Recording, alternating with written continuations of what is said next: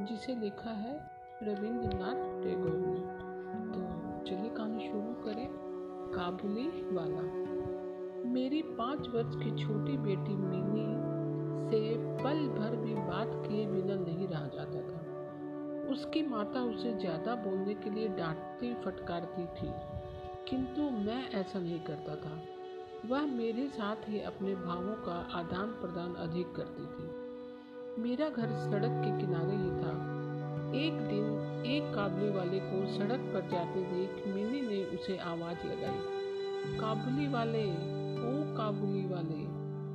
Mini के चिल्लाने पर जो ही काबुली वाले ने उसकी ओर मुँह फेरा और घर की ओर बढ़ने लगा, त्यों ही मिनी भय खाकर भीतर चली गई। उसे विश्वास था कि वह बच्चों को पकड़कर अपने थैले में डालकर ले जाता है। काबुली वाले ने आकर मुझे अभिवादन किया। उसे घर बुलाकर कुछ ना खरीदना अच्छा ना था। उससे मैंने कुछ सौदा खरीदा। बातों ही बातों में मुझे पता चला कि उसका नाम रहमत था। रहमत ने इधर उधर की कुछ बातें करके पूछा बाबूजी, आपकी बच्ची कहाँ गई मैंने बच्चे के मन से उसका भय दूर करने के लिए उसे भीतर से बुलवाया।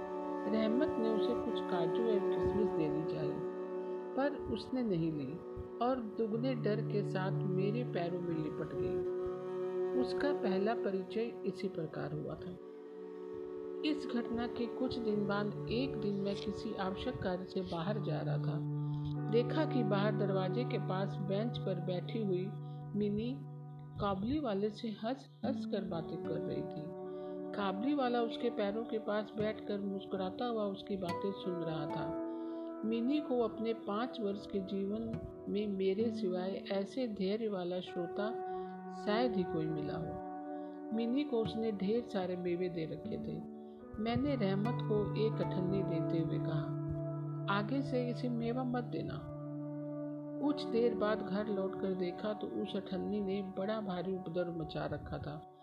मीनी रो रो कर कह रही थी। मैंने काबुली वाले से मांगी नहीं थी। उसने मुझे स्वयं दी थी। मैंने आकर मिनी को इस मुसीबत से निजात दिलाई। पता चला कि मिनी से काबुली वाले की यह दूसरी ही मुलाकात थी। धीरे धीरे काबुली वाले ने पिस्ता बादाम देकर उसके हृदय पर अधिकार कर लिया था। हमारे देश में लड़कियाँ जन्म से ही ससुराल से परिचित रहती हैं। लेकिन हम तनिक नई रोशनी के होने के कारण बच्ची को ससुराल के विषय में कुछ ज़्यादा ज्ञानी नहीं बना पाए थे। रहमत मिनी से कहता, तुम ससुराल कभी मत जाना। अच्छा मिनी रहमत से उल्टा पूछती, तुम ससुराल जाओगे? रहमत हंस कर कहता, हम ससुर को मारेगा। मिनी, ससुर नामक किसी अनजाने जीव की कल्पना करके हंसती। मिनी की माँ बड़ी वहमी तबीयत की थी। वह काबली वाले पर नज़र रखने के लिए मुझसे कहती रहती थी। हर वर्ष माघ मास में रहमत अपने देश लौट जाता था। इस समय वह घूम घूम कर व्यापारियों से अपना पैसा इकट्ठा करता था। लेकिन फिर भी मिनी से उसकी भेंट एक बार अवश्य हो ही जाती थी। अचानक एक दिन मैंने देखा कि रहमत को दो सिपाही पकड़े हुए लिए जा रहे थे। रहमत के ढीले ढाले कुर्ते पर खून के दाग थे। और एक सिपाही के हाथ में खून से लथपथ छुड़ा। मैंने सिपाही से पूछा, क्या बात है? कुछ सिपाही से तथा कुछ पड़ोसियों से पता चला कि रहमत को किसी से अपने पैसे लेने थे। बात बढ़ गई और रहमत ने छुरा निकाल कर घोप दिया।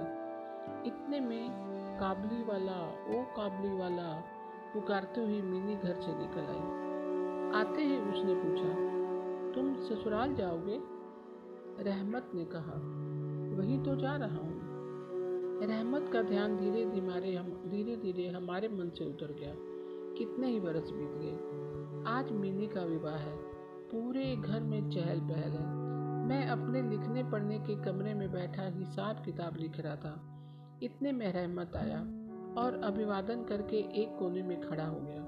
पहले तो मैं उसे पहचान ना सका। फिर मैंने पूछा, कब आए? उसने कहा, आज ही आया हूँ। मैं बच्ची से मिलना चाहता हूँ। मैंने उसे टालने के लिए कहा, हमारे घर में कुछ आवश्यक कार्य है। तुम कल आना। मायूस होकर वह बोला, क्या बच्ची को तनिक देख भी नहीं सकता? मैंने कहा, आज घर में बहुत काम है सो किसी से भेंट ना हो पाएगी।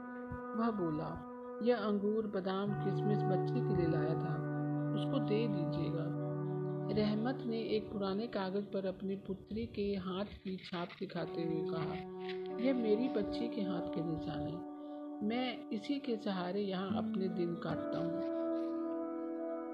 उसकी इस भावना को देखकर मैं भूल गया कि मैं उच्च वंश का रईस हूँ।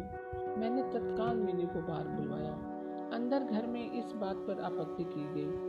विवाह के वस्त्रों में एवं अलंकारों से सजी हुई मिनी मेरे पास आकर लजाती हुई खड़ी हो गई।